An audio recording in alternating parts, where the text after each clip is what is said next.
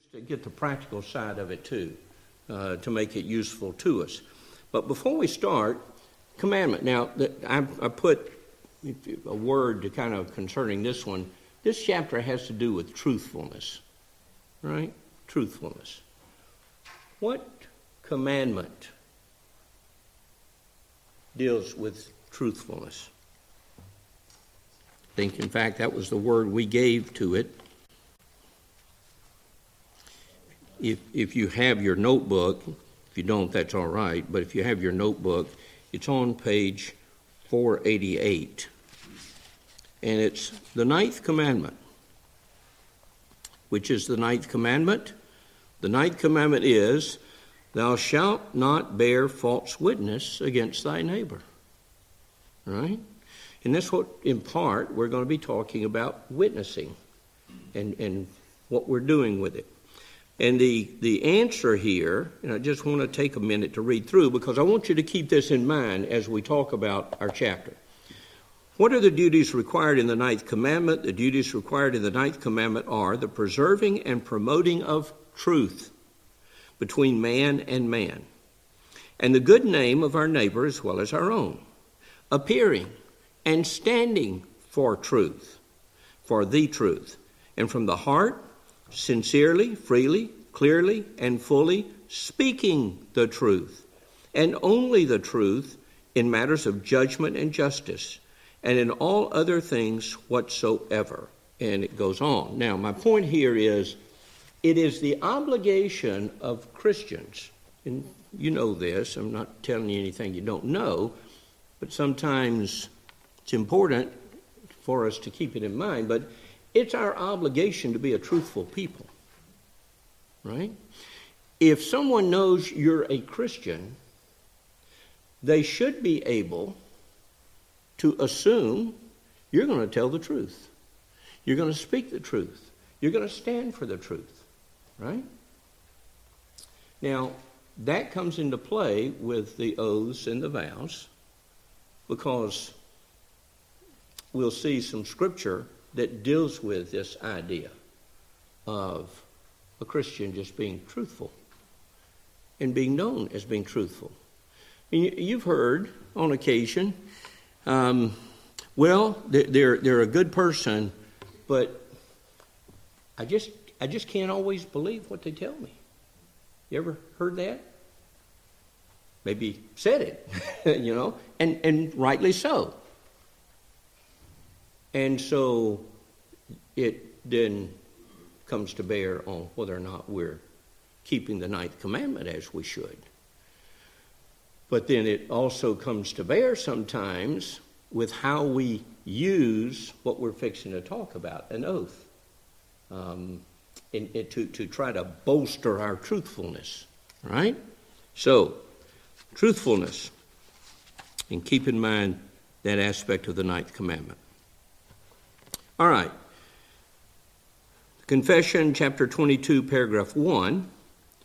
A lawful oath, and I'm on page 596.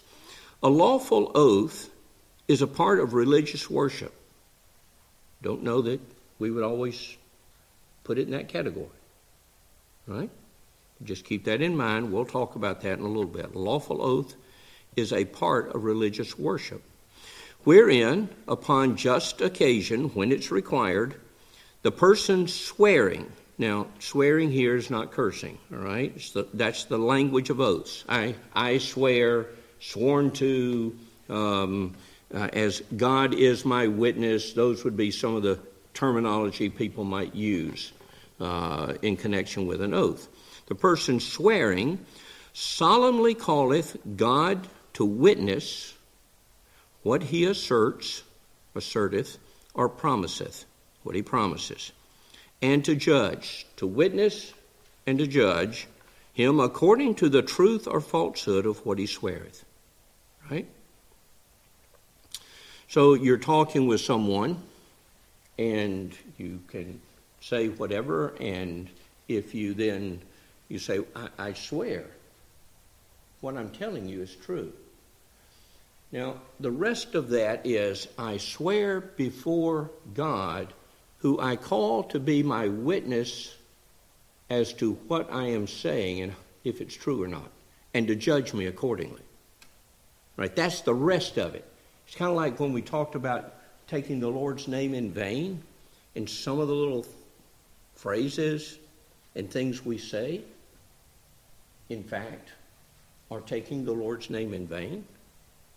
Uh, so you know, we have to be careful here because you are calling God now to, to deal with you according to the truthfulness of what you're doing.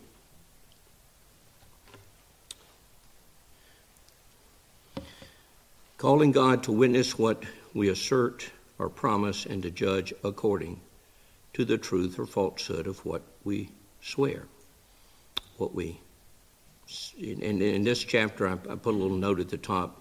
This, this paragraph deals with what an oath is. Right? What is an oath? An oath is our calling God as a witness and a judge on what we're saying or promising. There's two things here. What he asserts, that's I'm telling you the truth. I'm asserting this to be the truth, the fact. Or what you promise. I promise, we might, and some people will say, I promise before God that I will do this. Right? You're calling God to witness. So, the first question that I have, you'll see there on page 597, and we'll come back and look at a couple of these other things, but we'll cover a lot of it with our questions. My first question is what one word characterizes making or taking an oath? And it's found in the in the uh, paragraph,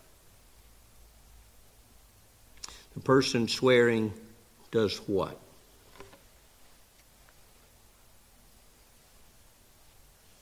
You see there, if you've got it, person swearing solemnly. The one word, and what I put down was solemn. Solemn.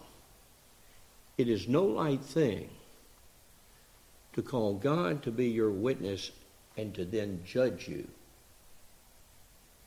You break that promise, you've asked God to deal with you because you broke it. If you didn't fulfill it completely, you're asking God to deal with you because you didn't fulfill it completely. Right? So it's a solemn thing to come and say, Now, God, I want you. Above all, I want you to hear. I want you to take note. I want you to hold me to it or deal with me if I don't perform or if I don't tell the truth. Solemn thing. Number two, my question, second question, which of the Ten Commandments is specifically brought to bear upon the matter of oaths? All right? Now, just think about it for a minute.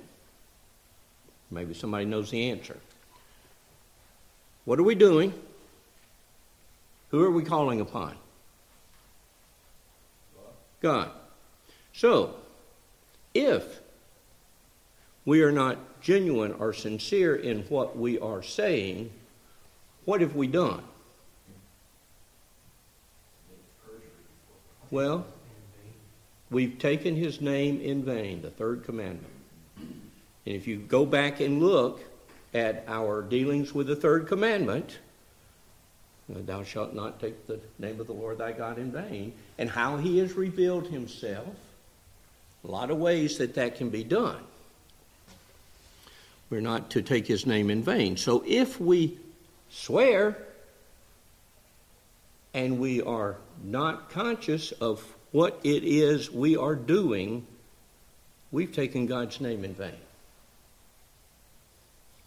So again, um, not not something that I dare say a lot of us think about or have thought about in that respect.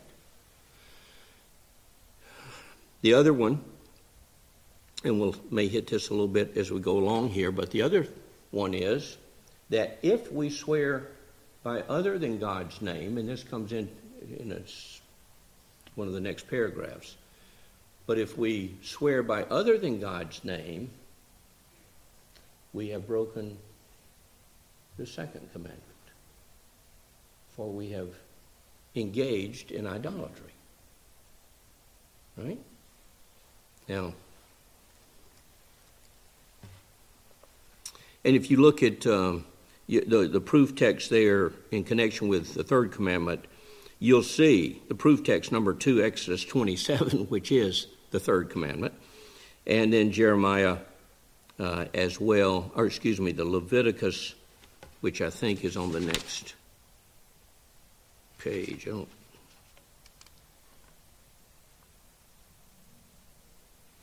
Leviticus 19:12. You can jot that one down as well. Oh, there it is, up top. Uh, looking at the wrong one. Uh, Leviticus 19:12. And you shall not swear by my name falsely, neither shalt thou profane the name of thy God. So taking the Lord's name in vain.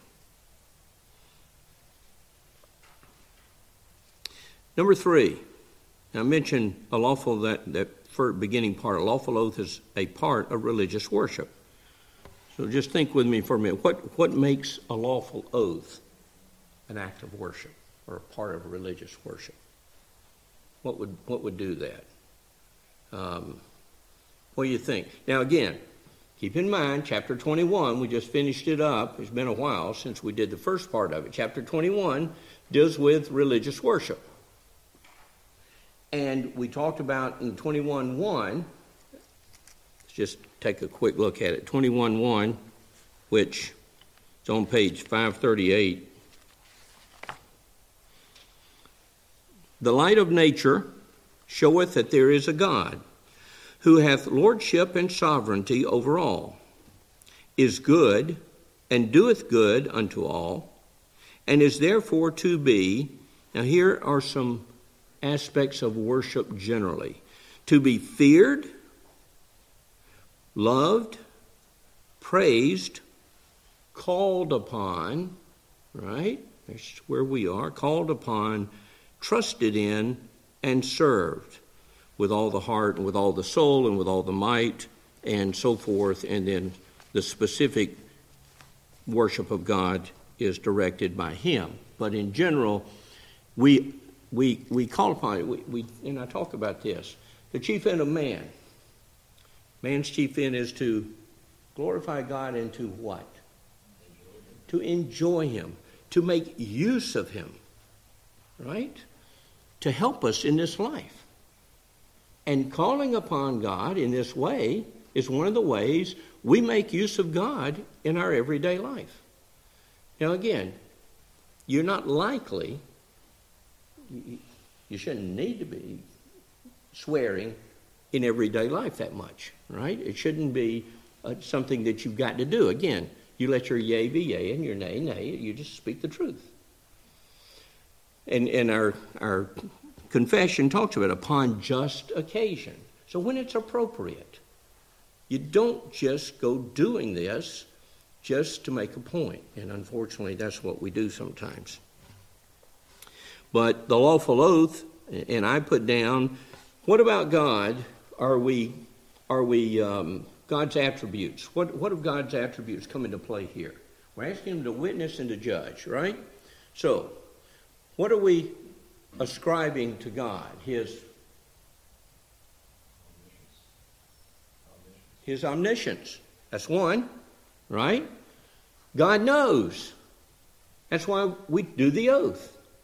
God, you know, and I know that you know. And therefore, you are in a position to judge. And of course, God's judging brings into play his, his righteousness, truth. We have Christ. I am the way, I am the truth. God is truth. And here we're saying, if I'm not truthful, you judge me. So we are acknowledging. And in doing so, you're worshiping. Right? You are giving God, if I can put it this way, you're, you're giving God credit that, that what you know about Him is true. And we know that He's omniscient, that He knows all things. Where can I go? Where can I go? And you don't see me. Right? We, we acknowledge God knows everything. So here, when we call upon Him to do this, we have to believe He's going to know, and He's going to know the truth. He's going to know what went on. And then my fourth question there what is, I had unique, I think significance probably a better word.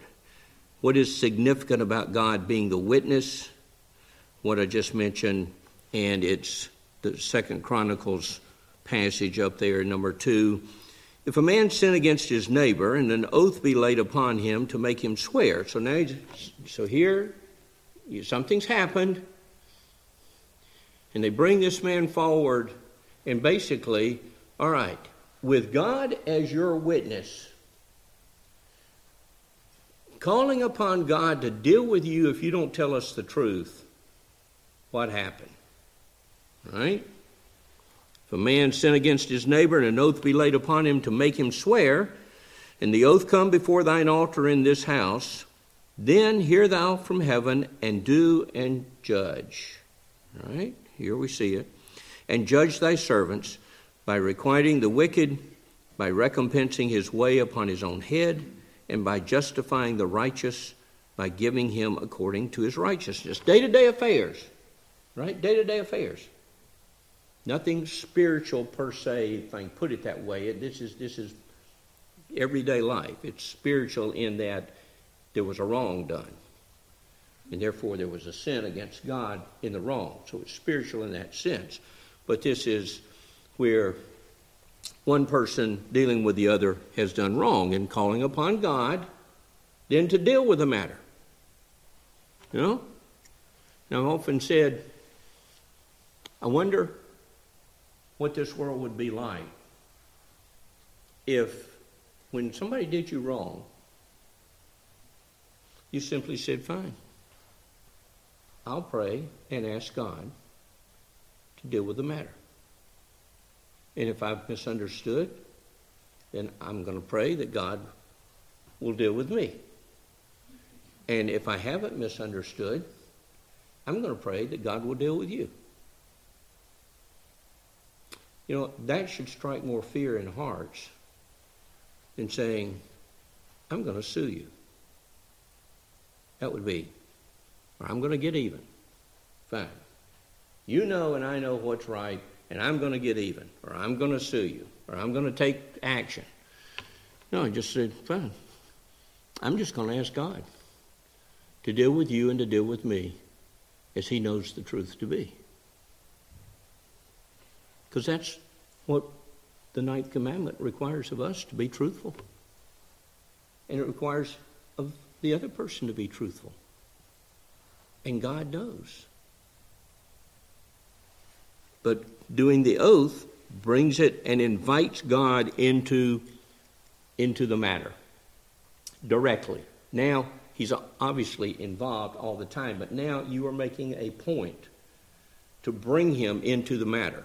Bob. Um, yeah, I mean, it, it does. Now, they've taken it out a lot of times, but at the same time, and we'll see this in just a minute. So if I can, if I can hold on to your question for just a minute, because I think we'll see uh, the, the answer to that. Bob's question was, what about a civil oath? Um, what, a courtroom type thing? Or, yeah, okay. Uh, where, you know, the witness goes up and before they take the stand, the judge, raise your right hand, put your left hand on the Bible. Except they don't use the Bible much anymore. Just raise your right hand, and now the language is, do you solemnly swear that the truth, that the uh, testimony you're about to give is the truth? They don't say, so help you God anymore, um, because people objected. Well, I don't believe in God. That's what some people would say. I don't believe in God. And, and we'll, we'll deal with that in a little bit more in, in just a minute. Tim, as an add-on question to that, is the marriage vow vows are next. Let me. Now I'm gonna. I'm gonna have to hang on to yours for a little bit. But yeah. Is that a civil vow or a spiritual vow? No, it, it's it's a spiritual. As as the civil oath, all right, is not just civil. And yet the divorce rate's been Mm-hmm. Yeah, and we'll talk about that a little bit too when we get to vows, oaths and vows, and um, we'll, we'll we'll mark the distinction between the two. Oaths is a broader, okay, is a broader thing. Oaths involve man with man bringing God into the picture, into the equation as a witness and judge. When you make that distinction, can you also discuss pledges, like church pledges for building funds? Yeah, and, and again, um, that's, and I will, um, because again, as, as we look at these, the solemnity of them brings hopefully makes us stop and think well, number one, do I need to do that? Number two, is it right to do that? And whether it's right or not brings to bear whether or not it's something Scripture would approve of. And number two, is it a proper use? Is it a lawful lawful being before God? Is it a lawful oath or vow? Right? And again, stuff we do all the time. We see it, we hear it, and um, and yet, you know, I, I, at least I never thought about it that much. You know, it's just okay. I'm I'm I'm saying I'm I'm getting a little. I'm, I'm ratcheting up the emphasis on truth. I am I am placing this emphasis on the truthfulness of what I'm saying.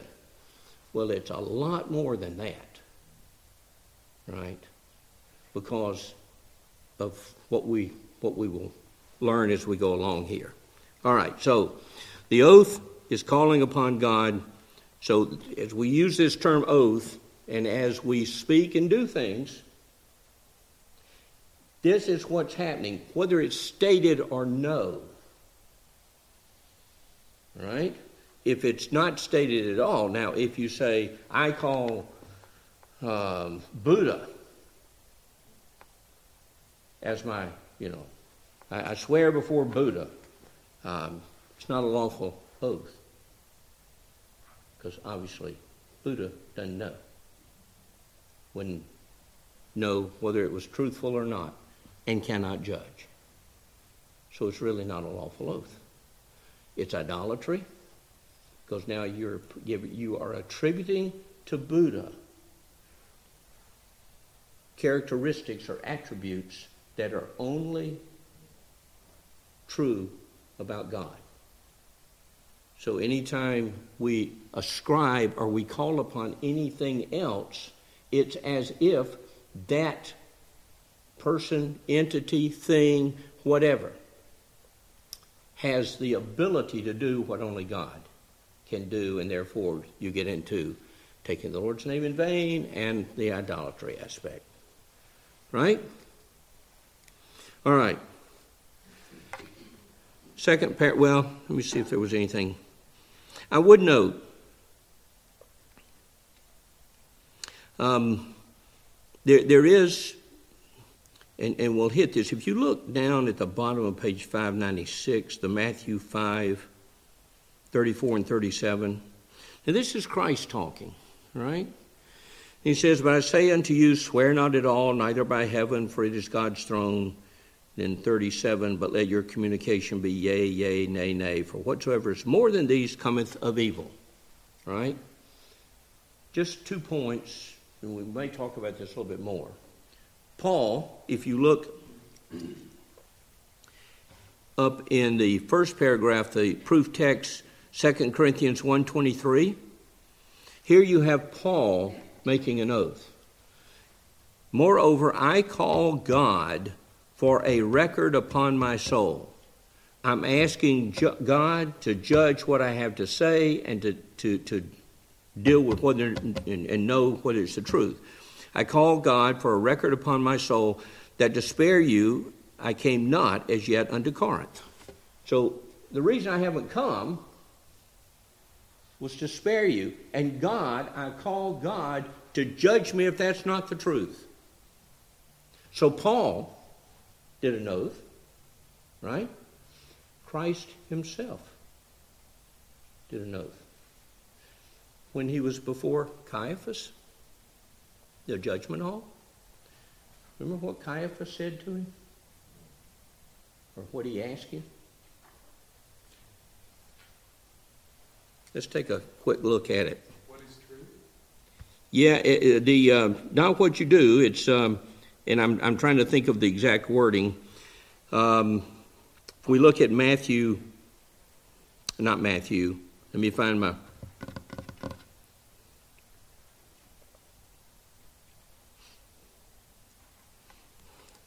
I think I'm going to hit it a little bit later, but I'm going to go ahead and deal with it right now.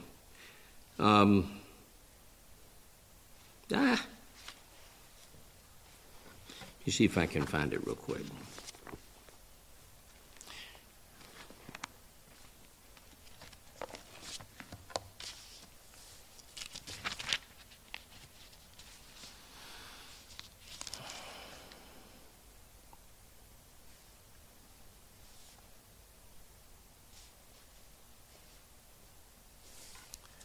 Looking at the uh, passage in Luke to see if it's there. I don't remember if it's in that one or. But I want the I want the particular wording. Um, basically, it's where Caiaphas asked him if he was God, if he was the Christ. But the way he put it is, I adjure you. Will you, under oath, state that you are the Christ? And Christ said, Thou hast said. Something to that effect. In effect, yes, I acknowledge it. Basically, under oath. So, the Matthew, my point being, the Matthew 5 passage that Christ is teaching does not, it's not Christ saying, don't ever use an oath. Because then, if you say that, he contradicted what he taught. Matthew 5 is dealing with the Pharisees and their misuse of oaths. Uh, you know, growing up, I don't know if you ever did this. You, you're talking to somebody and you put your hand behind your back and cross your fingers. You know, you ever remember doing that? Now, I promise you, I promise you. Yeah, but you promised. Ah, but I had my fingers crossed. I had my fingers crossed. Uh, so it, it, I really didn't promise you. Well, the Pharisees almost played those kind of games you, you could swear by this. And if it, if it dealt with this kind of a matter, then the oath had to be maybe these particular words, and this you're swearing by the temple, or you're swearing by the city, or whatever. Um, and Christ is saying, no. The mark of the Christian ought to be such that you let your yea be yea and your nay nay. Jack? We've all played those games.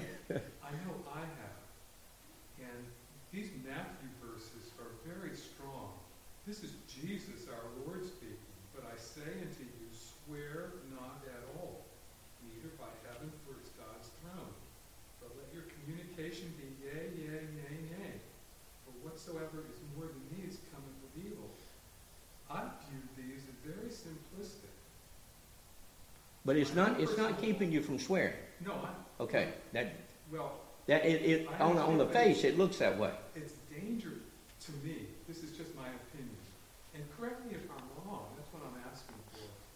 I try not to make distinctions between swearing, oaths, pledges, vows. I'm just not smart enough to make those distinctions. And usually when I make distinctions like that, I'm wrong. And when my Lord's telling me, don't do it, then I, I don't sign pledge cards. Because I've known people that have signed pledge cards, and then two years later they've lost their job and they're in turmoil. You, you can't foretell the future. You know, there's so many, this is so deep, is what I'm saying. Well, and, and so, so the, the and, and I think the Lord is making a point here very much along the line of what you're saying. But he's, he's also, because you have to be careful, because like I say, you could very easily say, well, the Lord taught you should never take an oath or you should never swear. And that's not what he was teaching uh, because he did himself. That's why I pointed it out. But what he's doing is saying, no, you don't play games with this. in that you don't swear by heaven, right? Heaven, heaven doesn't know anything.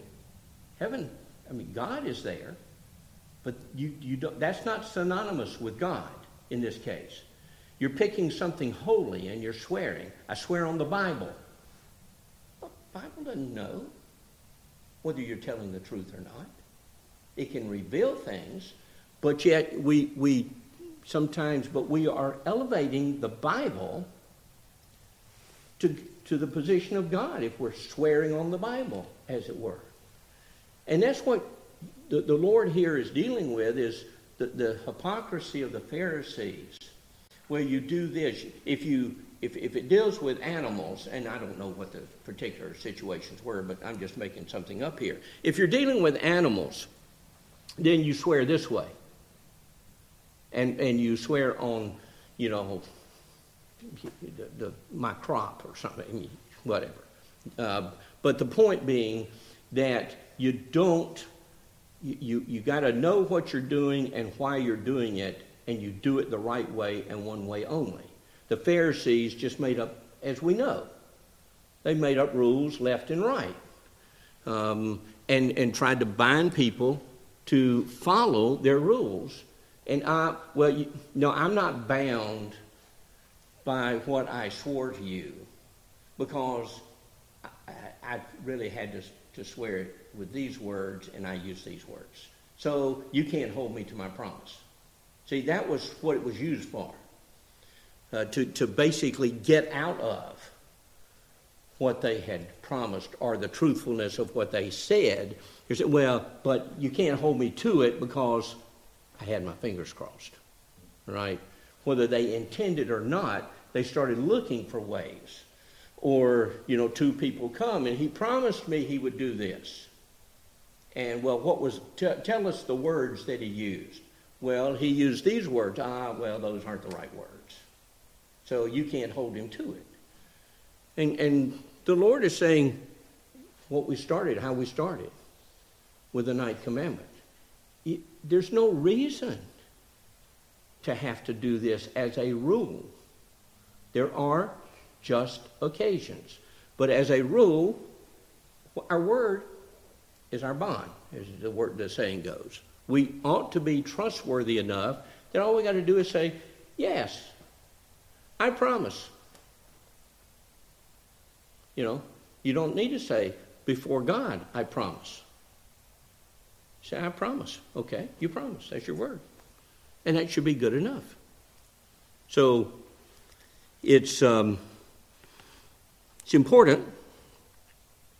And let's look at, at paragraph two. Let's just read through it. I'm going to stop a couple of minutes early. Paragraph two the name of God only is that by which men ought to swear. And therein is to be it is to be used with all holy fear and reverence. So God's name is the only thing by which we swear. And if we swear by any other, it's not a lawful oath, it's wrong, it's sinful. Um, and therefore, when we do swear, when we do take this oath, it invokes God. Unless you specifically say otherwise, in which case, like I say, it's not a lawful oath. Therefore, to swear vainly or rashly by that glorious and dreadful name, or to swear at all by any other thing, is sinful and to be abhorred. Yet, as in matters of weight and moment, an oath is warranted by the Word of God under the New Testament as well as under the Old. So a lawful oath being imposed by lawful authority, the court, for example, in such matters ought to be taken. So there is a time and a place where you call men. And, and again, if you think about it, the idea was to impart, strike fear in somebody's heart. Because b- before believers, right? And unbelievers aren't going to understand this so much as believers. But you and I know that God knows. So when we ask Him to take note of what it is we're saying or promising and to judge us,